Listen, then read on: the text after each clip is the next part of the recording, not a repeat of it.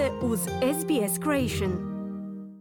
Za SBS na hrvatskom Ana Solomon. U današnjem prilogu govorimo o praksi uzgoja svježe hrane u društvenom okružju u borbi protiv usamljenosti. Na području Blue Mountains, 90 minuta zapadno od Sidneja, skupina ljudi se okupila kako bi zajedno vrtlarila.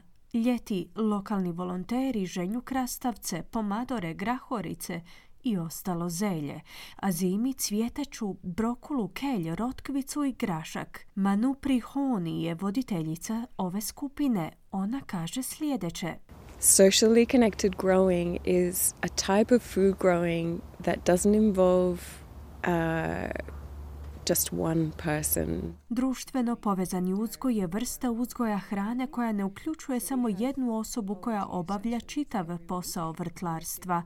Stoga svaki tjedan imamo volonterske sesije na različitim parcelama i bilo tko iz zajednice može doći i pomoći nam. Volonteri su različitih dobnih skupina, kulturnog podrijetla i spola. Uzgoj hrane je sjajan način društvenog povezivanja, istaknula je Prihioni. Manu je prije četiri godine započela projekt naziva Farm It Forward. Otada volonteri su unatoč sušama, požarima i pandemiji koronavirusa uzgojili 26 tona hrane. It's really about bringing vegetable growing back to our towns and cities and the suburban and peri-urban landscapes that we have. Sve se svodi na povratak uzgoja povrća u gradovima i prigradskim sredinama. Raspolažemo s oko 10.800 hektara travnjaka u Australiji. Kada bismo upotrijebili te zelene površine za uzgoj hrane, umjesto praznog mjesta koje nije čak ni stanište životinja, bili bismo u boljem položaju po pitanju sigurnosti hrane, zaključila je Prihioni. U projektu sudjeluju vlasnici zemljišta koji poklanjaju dio svojeg imanja za potrebe uzgoja hrane, budući da su pod rizikom od društvene izolacije. U to su svrstane obitelji s malom djecom kao i stari umirovljenici. Među njima se našla i bivša medicinska sestra Silvia May. Because I'm on a big bush block and I was past retirement, most of my friends were downsizing and I thought I'd rather stay on my bush block but I'll need help. I need... Živim na velikom bloku zemlje. Svi moji prijatelji odlaze u mirovinu i kupuju manje kuće, no ja želim ostati ovdje na svojoj zemlji. Da se nisam uključila u projekt Farm It Forward, još uvijek bih se družila isključivo s ljudima mojih godina, no zahvaljujući ovom projektu družim se s ljudima svih dobnih skupina, a što mi pomaže da se ne osjećam osjećam staro. Usto, uzgoj povrća u mojem vrtu gdje ne moram samo obavljati sve zadatke je nevjerojatan luksus, izjavila je May. Vlasnici zemljišta poput May zauzvrat uživaju u besplatnim namirnicama, dok se preostala hrana izravno prodaje članovima zajednice, a što na koncu pomaže mladima da zarade za vrijeme koje provedu na tržnicama. Time su zapravo svi na dobitku, a dobitak je više struk. Istraživanje objavljeno 2023. godine u časopisu Nature Human Behavior medicinskog sveučilišta Harbin u Kini je proučavalo vezu između usamljenosti i društvene izolacije i ranih smrti na više od 2 milijuna odraslih ispitanika. Rezultati istraživanja upućuju na činjenicu da se ljudi suočeni s društvenom izolacijom nalaze pod 32% većim rizikom od ranog umiranja prouzrokovanog bilo kojim čimbenikom. Dr. Grant Blaški je vodeći klinički savjetnik za usluge mentalnog zdravlja pri organizaciji Beyond Blue. Kao liječnik opće prakse on kaže da je kronična usamljenost također povezana i s drugim zdravstvenim problemima. From the physical point of view, the studies tell us that loneliness is associated with a 30% rise in heart disease, S fizičke točke gledišta studije nam govore da je usamljenost povezana s 30% porastom srčanih bolesti i 30% porastom moždanih udara, kao i preranom smrću, isto kao i s pušenjem, pretilosti i tjelesnom neaktivnošću. Također nam je poznato da su usamljenost i društvena izolacija isto tako povezani s većim problemima mentalnog zdravlja, depresijom, tjeskobom i, nažalost, višim stopama samoubojstava i demencije. Dakle, doista smatramo da je za zdravlje našeg uma potrebno druženje s drugim ljudima, pojašnjava dr. Blaški. Manu je započela projekt Farm It Forward nakon što se i sama suočila s problemom mentalnog zdravlja.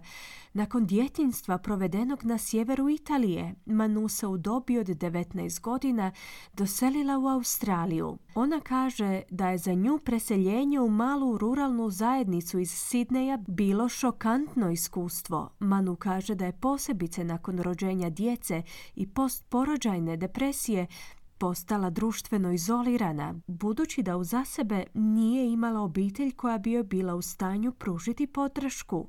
Slijedeći savjete psihologa, Manu je započela saditi hranu i razvijati ljubav prema permakulturi. To ju je povezalo s brojnim istomišljenicima.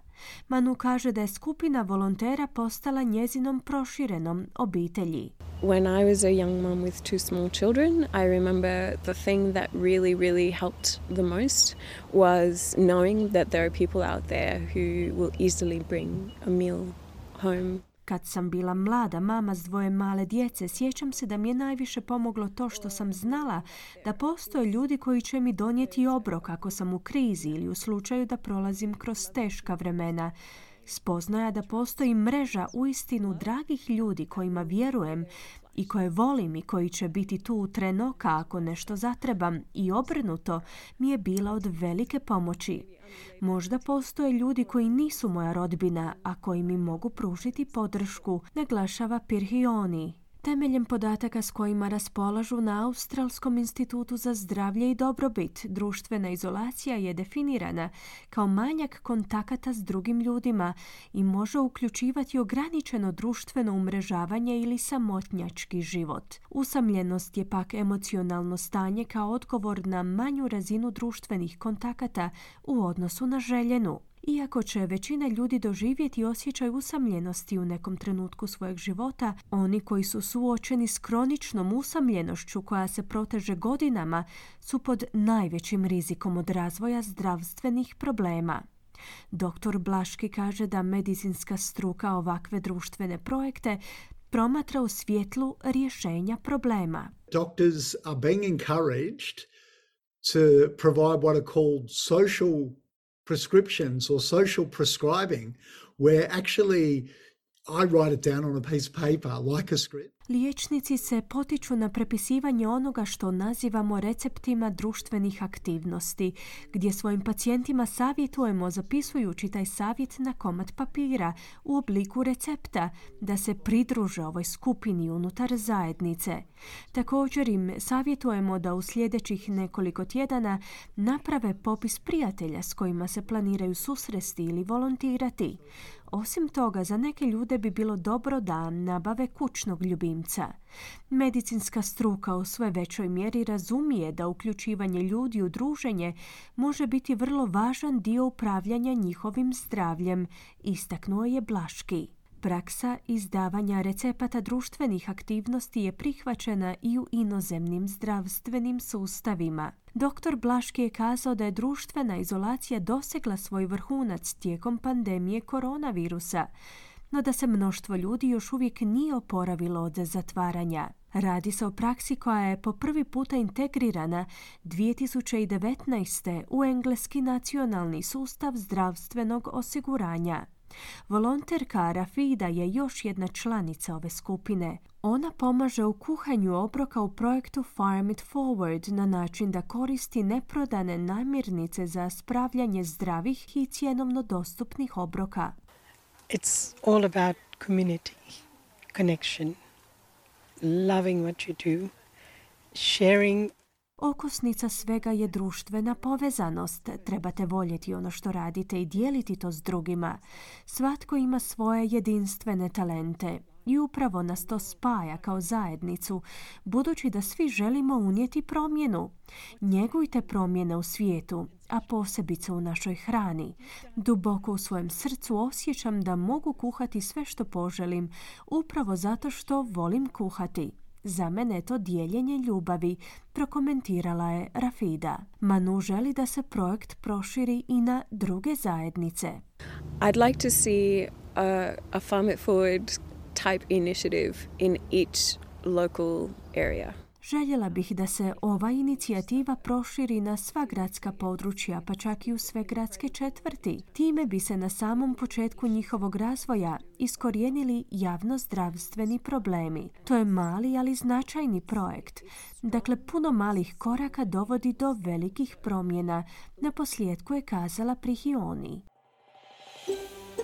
Želite čuti još ovakvih tema? Slušajte nas na Apple Podcast, Google Podcast, Spotify ili gdje god vi nalazite podcaste.